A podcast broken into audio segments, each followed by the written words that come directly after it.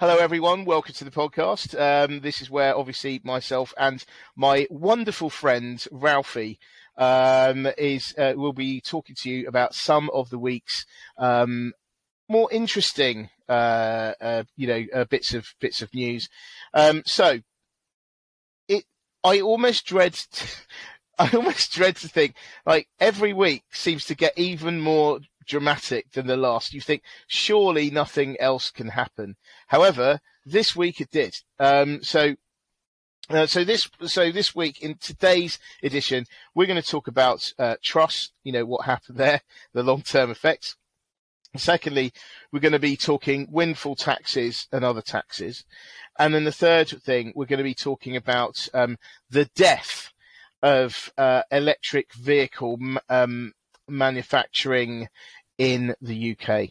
So there you go. Drama times three. So, um, so uh, starting off with the first one, um, Truss. Um, I mean, we said it last time. Uh, you know, she, we said we shouldn't. She wouldn't last a week. Um, we were wrong. She lasted for less than a week.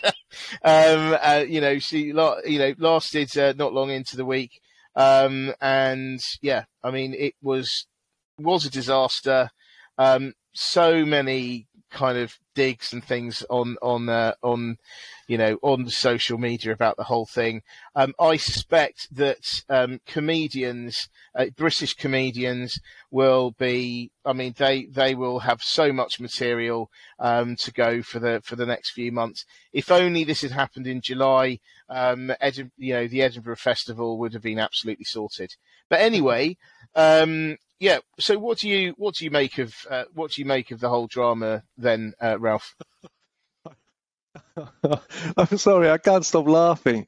Um, if, if, it wasn't so tragic, really, I, am torn between laughing and weeping. Yes. the first thing which occurred to me is that PM is now another unit of measure. It now stands for time. We, now have like like you know like we have seconds and hours. Mm-hmm. Now we have chancellors, which is by basically lasting a second, and yeah. we have PMs, which is maybe roughly a month or yes. so. Yes. In, in, in yes. fact, I was uh, saying to you last week that she might not uh, survive the weekend. In in in, in mm. fact, by that measure, she did a good job. She lasted yeah, until yeah.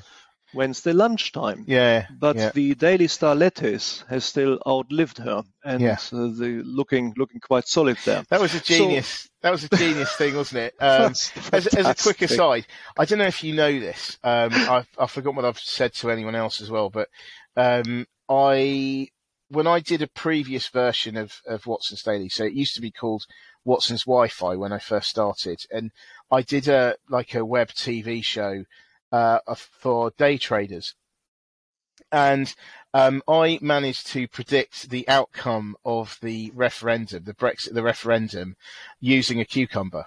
Did I tell you that? So, so yeah, so basically, I was on this TV show, and I got the, I got this cucumber, and I, I got a piece of, I got a piece of paper saying uh, in or out, and I spun the cucumber, um, and interestingly, um, it went to you know it went to exit but only just slightly. So actually, really? not only not only was the cucumber right um, in terms of the actual out, uh, uh, in terms of the which way it went, but also by by degree as well. Uh, so so yes. Uh, so anyway, so I think you know definitely there is a space for um, using um, vegetables and or you know sort of salad uh, salad ingredients generally um, for predicting uh, political outcomes. Um, well, in, you know. in, indeed, we could just make uh, a cucumber our next prime minister. He would he, he or she yeah. I don't know what what um, what gender a cucumber has, but yeah. they let's say would they, probably yes. be. be more pre- on LinkedIn, cucumber. They, you know, in brackets. Yeah, they. Anyway, they yeah. would be more they would be yeah. more predictive and more sensible, uh, yes. uh, pr- predictive of future outcome and more sensible in the implementation of of of, of, policies than mm. our outgoing lettuce. Um, yes, which is um, Liz Truss. No, well, what do I make Let of it? Well, reflect on that. We, uh, oh my Sorry. God. Oh dear. anyway, uh, what do Sorry. I make of it? Well, the world doesn't need me to add to um, general in, in invective and mm. um, and, and, and, and horrible statements about this. I am just aghast, just like anybody else. What I have said on this program many times is that I regard Liz Truss as a an ideologue. I might have sent, said a vacuous ideologue, and I think we have now seen that this is true because basically what she did is she just implemented policies which she thought were in line with uh, tried and tested cliched conservative policies, meaning conservatives never increase taxes, they always reduce taxes. And obviously, we've seen the impact on the expected future inflation, commensurately interest rates, and the markets responded.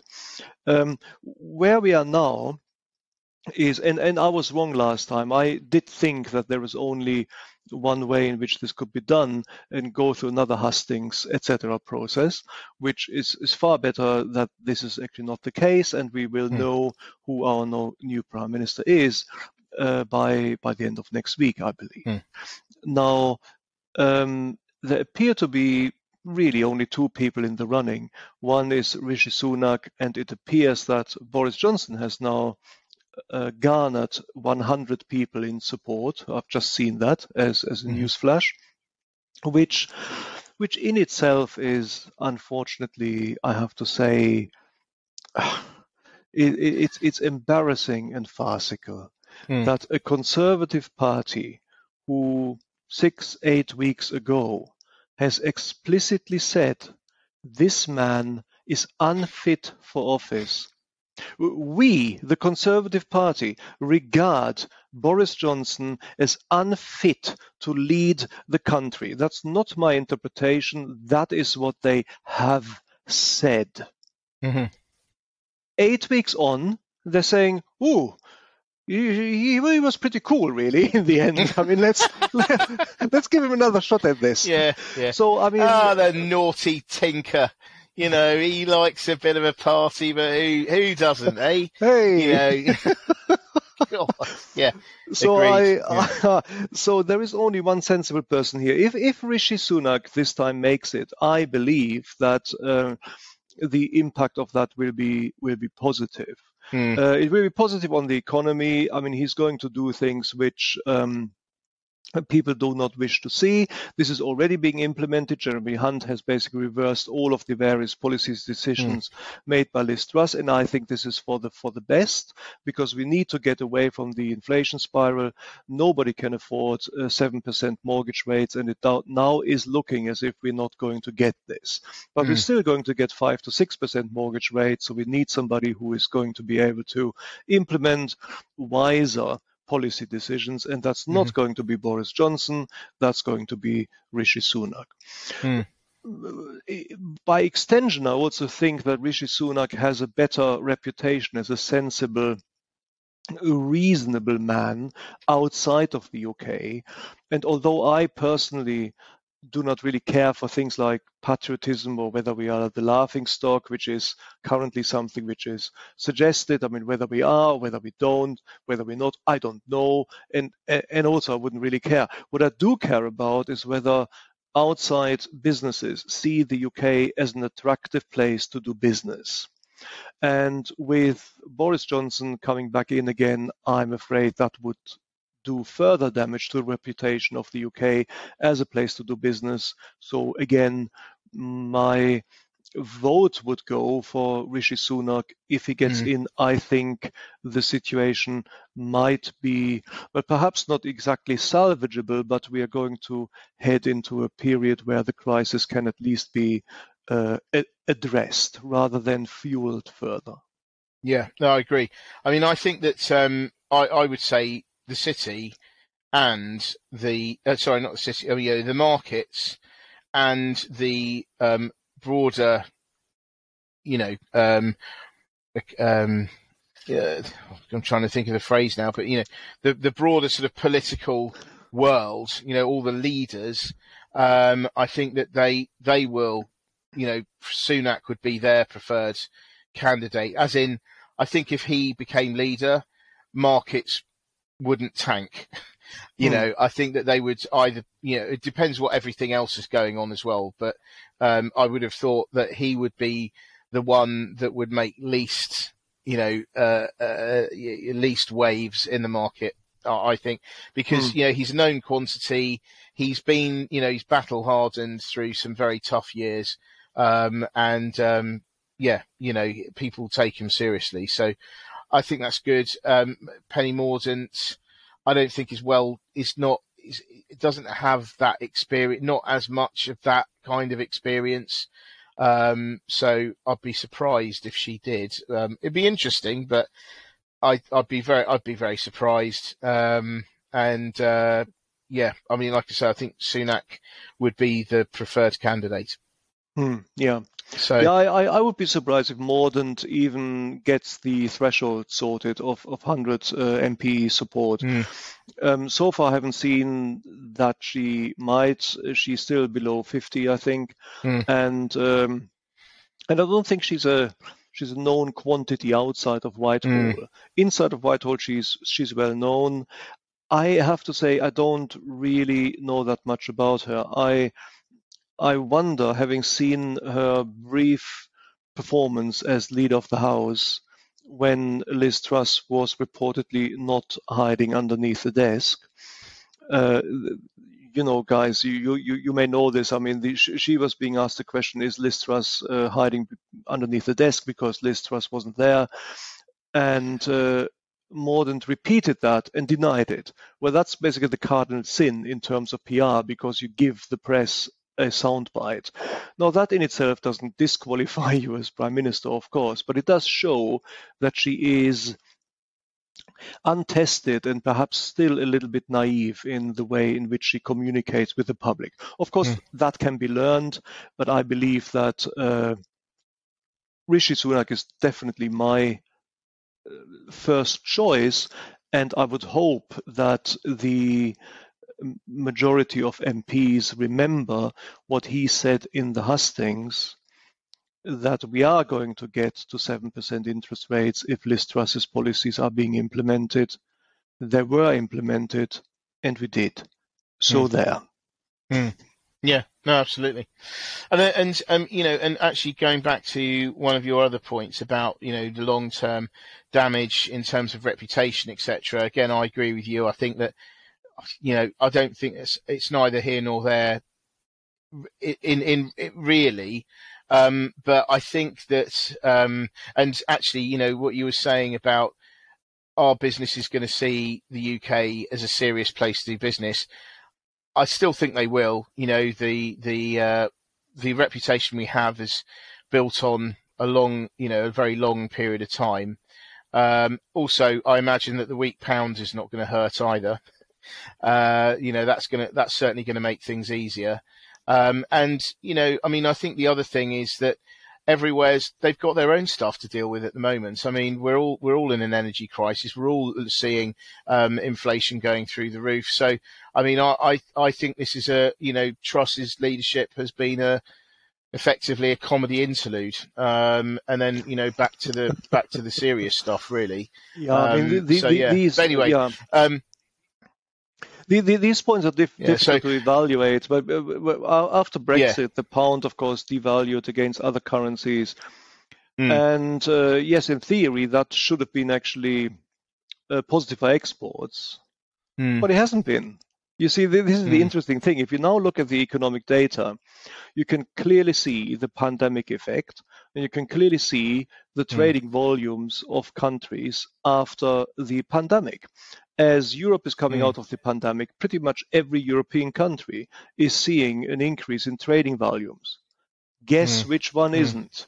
Yes, it's the mm. UK. And that is absolutely a Brexit effect. This is mm. not just me speaking, but, but you guys, I apologize, but now you know that I do think that Brexit was the biggest folly this country has committed since the Second World War. But this is not just me speaking. These are economists. Basically, everybody says that. And you can now, mm. not that it was the greatest folly. Everybody says that mm. the fact that we are not seeing trading volumes increase after the pandemic, that is a Brexit effect. And so if we're mm. thinking about longer term issues, I think the longer term sustainable damage that has been done was through Brexit. Um, and of course, in that regard, we need to remember that Rishi Sunak is also a supporter of Brexit. Mm. It's not as if mm. uh, the man, in my view and my economic assessment, um, is is is the panacea of uh, mm. uh, all, all good economic sense necessarily. But I believe he is the right person at the right time mm. now. Yeah, yeah. Yeah, fair enough, fair enough. So obviously we'll see soon enough uh, how things work out. Um, so let's move on to the next thing, windfall taxes. Um, so I mean, I, yeah. you know, this week there was a lot of chat. I mean, obviously we've seen recently windfall taxes on um, uh, on energy companies, uh, you know, and, uh, well, oil and gas companies and things. And uh, there's also a lot of talk that um, maybe the, the, the banks are going to uh, be put under focus by Jeremy Hunt, who's looking to plug a massive fiscal hole. Um, and the thing is, is that you know traditionally banks do well um, in uh, an environment where interest rates are going up because, again, very very um, crudely put, it just means that they they can you know they can have a bigger gap between what they charge uh, uh, you know what they charge borrowers versus what they can give out to savers. That you know they they just have more scope. Um, and in current circumstances, they don't really want to be shouting too much about that. Um, but even so, um, Jeremy Hunt is obviously sniffing on opportunity here. And of course, the optics uh, aren't going to be too harmful to him either, because if he just says, well, you know, bankers, bankers bonuses, you hate bankers, therefore, look, we're going to get a, a windfall tax from them. Um, I think that would, you know, that that should play to the gallery to, to an extent as well. So, um, so that's quite interesting. But again, what, what do you what do you make of these uh, windfall taxes? Well, well, quite. I mean, I I, I dislike windfall taxes, of course, mm-hmm. in general. But we are in a difficult period. Obviously, everybody knows this, and we we, and we need to implement or, or let, us put this way, the Conservative Party knows that they need to implement some policies which are going to go some way towards uh, narrowing the budgetary deficit. And the budgetary deficit is, if anything, is going to grow, not not come down if, if mm. you don't do anything.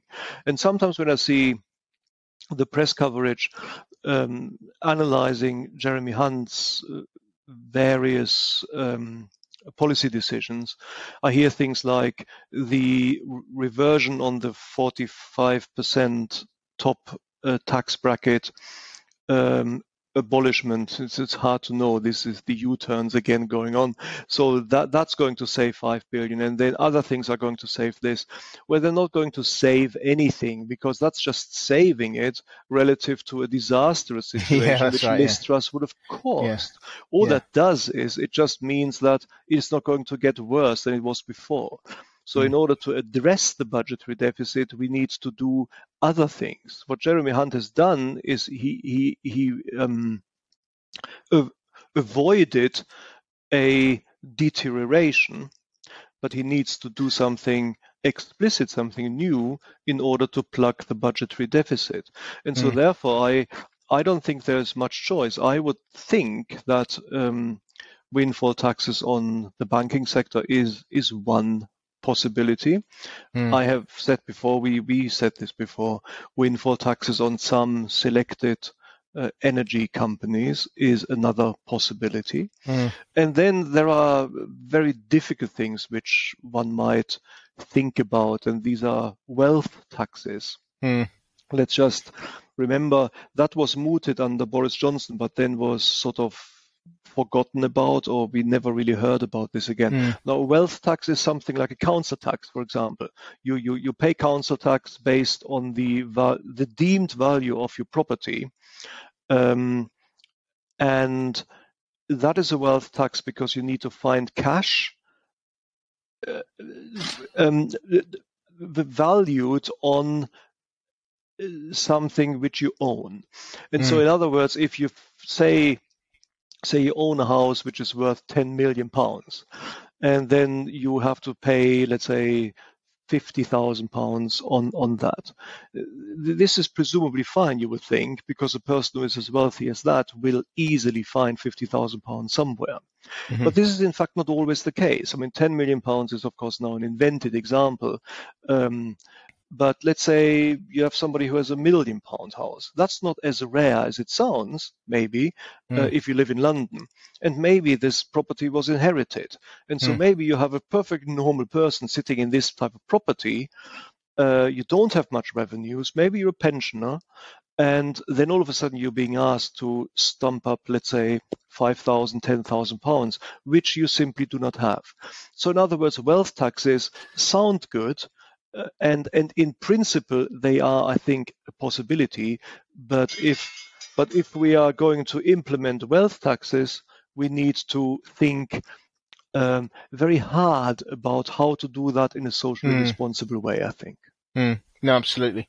Yeah agreed agreed. Um, so yes i mean i think that um, there's going to be a lot of things there's going to be a lot of things that need to be done that sound right Mm-hmm. Um, but then again, yeah, I mean, it's it's going to be hard to. Um, it can be harder to actually implement them. I mean, one of the things which we did touch on before, and which I saw again this week in, in the FT, which I think is is very true, is that um, you know one of the good things that's come out about this whole um, Truss sort of debacle is that although I, as a customer, you know, welcomed the idea of having um, a sort of guarantee on the energy bills for the next two years.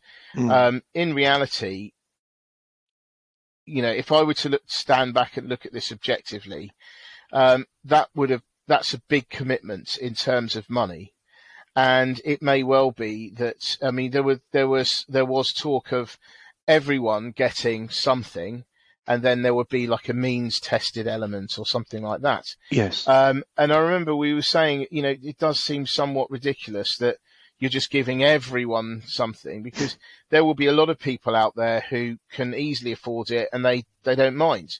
Mm. Whereas, you know, but the, you're still giving them money, which is money that say someone who really needs it is going to be deprived of.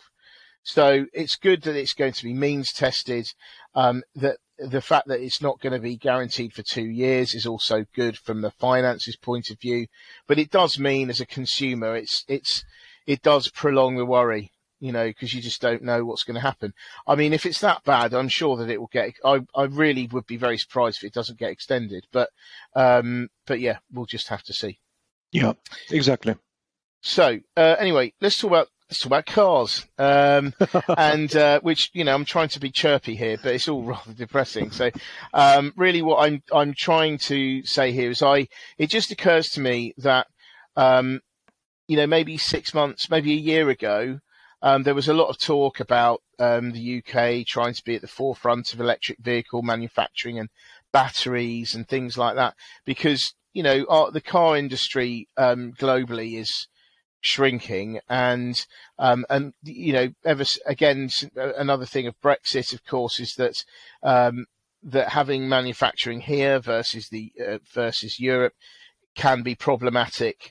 Um, but anyway it just seems to me there are a lot of stories this week that um, that come come together that sort of imply that maybe we really aren't going to be at the forefront um, uh, of all this. So uh, you've got um, you've got a Britishvolt, which has that factory um, up in Northumberland in all sorts of financial financial chaos. So we don't know what's happening with that. So that's the that's the battery front. Um, but also um, BMW took the decision to um, to say that you know they're not going to manufa- keep manufacturing the electric Mini here. Uh, next year they're going to manufacture it in China instead. Um, and then um, you know there's there there was um, there was another thing sort of later on in the week where Arrival, which is sort of ostensibly a, a British startup, although you know the, the person that started up is Russian and but came here and it floated in America. But anyway, that aside, it's a bit like the Andy Murray, right? You know, Andy Murray playing tennis. When he was playing well, it was always British, and when he was playing badly, he was Scottish, right? So, I mean, you know, Arrival is it British? Is it not? Is it, anyway, um, very sad in that they had what I thought was a very interesting business model in that they were not they were not going for the gigafactory option they were going for having smaller, localized factories around the country so that they, they would be nearer to their customers, which I thought sounded great. Um, but they've decided to, um, I think they're, they're cutting um, the production of uh, buses and cars and just concentrating on vans, and they're just going to go to America. Loads of people are going to lose their job over here. So it's very, it's very sad, and it does, it would suggest to me that you know, we are we're we're not really going to be at the forefront um, at all when it comes to electric vehicles. Who knows? Maybe things will turn around, but at the moment, it's not looking good. Mm, what yeah. do you reckon? Well, indeed, unfortunately, this is the case. I mean, I don't look behind exactly the nature the detail of the nature of these decisions, of course. But I would believe that Brexit at least facilitates decisions of this nature. Because if you, for example, mm. look at the decision of BMW to relocate the manufacturing of the electric Mini to China, um, I think the plan is to manufacture these in China and then export them globally. Hmm. Now, that would have been possible to do from the UK very easily when the UK was still in the European Union. Now that the UK is outside of the European Union, it is certainly not easier to export something from the UK into Europe.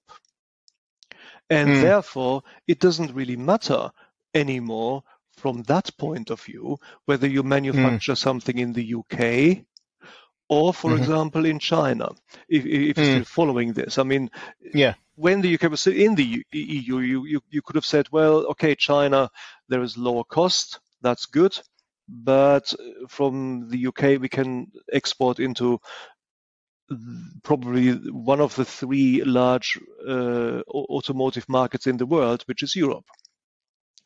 With mm. with, with, with with that um, possibility now either gone or, or, or certainly moderated, other alternative uh, countries become more attractive to attract that sort of level of manufacturing. And, and, and so th- this is what worries me slightly mm. that we are going to see the long term effects of Brexit coming to the fore now as we're coming out of the pandemic. And eventually, mm. one would hope, as this current crisis abates, we're going to see more and more of this type of stuff, of, of these type of decisions. Mm, mm. Um, and mm. yes, uh, this is particular galling uh, because these are not turn of the century industries. These are future industries. This is what the future is going to be all about. It's going to be mm, electric mm. vehicles, electric vehicles, battery manufacturing, and other technologies which are um, which are going to be leading the way into the future. And you would want, as a country, to uh, attract a large chunk, or at least some of it, in into your territory. Mm, so yeah, absolutely. I hope that's not too gloomy a context. I, I think it's got hmm. something mm. to do with that. Mm, absolutely. Well, I mean, it is it is it is tricky uh, for sure. So I thought maybe we could just finish maybe on a on a slightly more positive note. Um, one of my favourite stories um, this week, uh, what I really liked was this thing about Foxconn, um, which is famous for assembling um, Apple, uh, you know, iPhones, mm-hmm. Um, moving into vehicle, uh, well, vehicle manufacturer or partly vehicle because they're not going to make their yeah. own full car. Uh, it sounds to me like they're going to make something like a like a base or something, maybe platform or something. But anyway, the idea is they're going to be able to make them at scale. Um, they've already signed up some um, small, you know, manufacturer, uh, motor manufacturers, uh, and the idea is, you know, they've got very big designs over the next few years to um, take a, a, a, big chunk, a big chunk of the world's market share. Um, so why do I think this is interesting? Well, I think this is interesting because um, for you know for a few reasons. One is the fact that it's a consumer electronics manufacturer assembler. You know, it's mm-hmm. the biggest one in the world, um, and it's deciding to do something that is very very expensive and difficult to do. Mm-hmm. Um, however, uh, I think if anyone can do it, they can, and of, clearly they are very good at designing processes that work. Um, yeah. It's also interesting because all of the sort of facilities are not in China. So this also is interesting because you kind of think, well, maybe this is quite a defensive move because if their, uh, you know, contract manufa- um, electronics manufacturing is has got China in it, that makes it problematic. So maybe earnings from this new business could really help to uh, balance things out. Um, and, you know, I think that, that this will be great for auto manufacturers as well, because it means that they'll be able to lower their prices. So if Foxconn can make all these, these things, um, at a very, at a reasonable price, that gives the the motor manufacturers um, more scope to lower their prices should they want to. Mm. Um, and so I think that's really good as well. And for Foxconn long term, although it says that it doesn't want to make its own car, I think that it can piggyback off the um, off the reputation of companies like if if let's say it signs up VW, Ford, and all the rest of them, and Stellantis and things, um, then actually over the years, assuming that things go okay, um, people will respond and think that you know realize that Foxconn is making this, so that if they ever should decide in the future to make a a uh, their own car, then they can, and they won't have to go through the years and years and years and years and years of reputation building that say Tesla has had to do, or any hmm. other kind of new manufacturer. So anyway, so I do you you know do, what what do you what do you think of that? I mean, it's an unusual I, I, one. I, I find it very interesting and quite unusual. I don't know ex- exactly about the car manufacturing potential of this move. Mm. If there is one, it would be in, in the more distant future, I, I, I believe. Mm.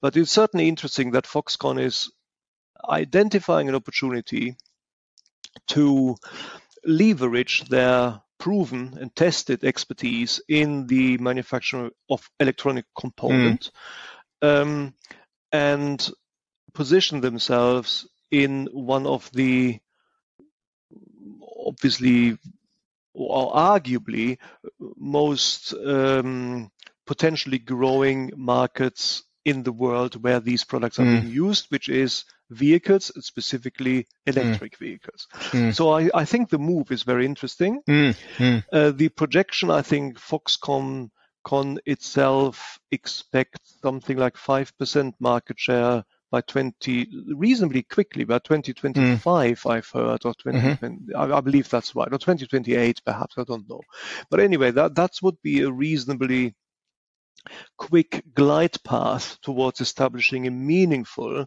market share globally.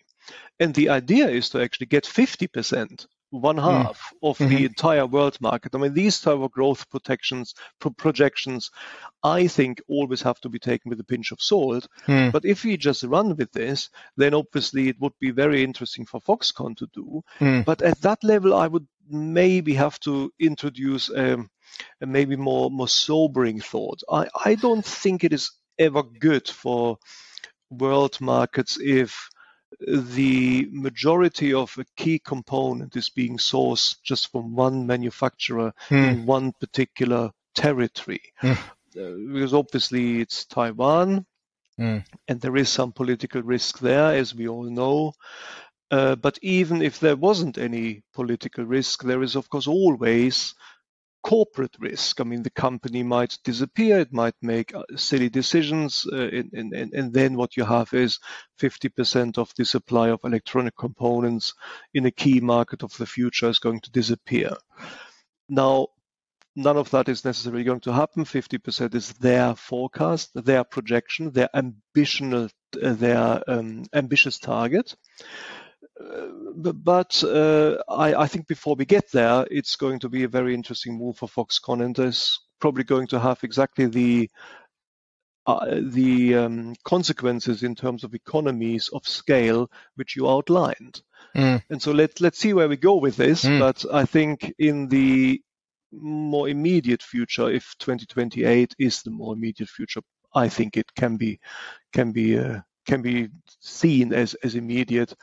I think it's a very interesting move, and it will certainly be good for the um, development Mm. of the electric vehicle industry, Yeah. albeit it won't be fueled much by the UK, apparently. Yeah, yeah, yeah, absolutely.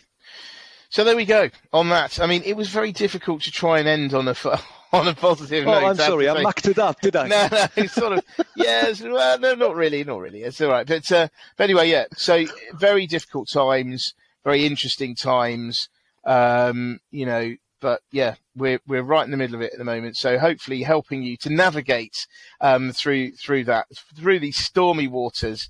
Um, and uh, yeah, so I mean, I guess on that note, uh, we shall uh, end this week. But uh, as always, Ralph, thank you very much indeed um, for being on here, and uh, we bid you uh, a, a, uh, a a goodbye and uh, see you next time. Many thanks. Absolutely. Always a pleasure. Always good fun. Thank you Good very stuff. much for having me. All Thanks, right, guys. see ya. Bye.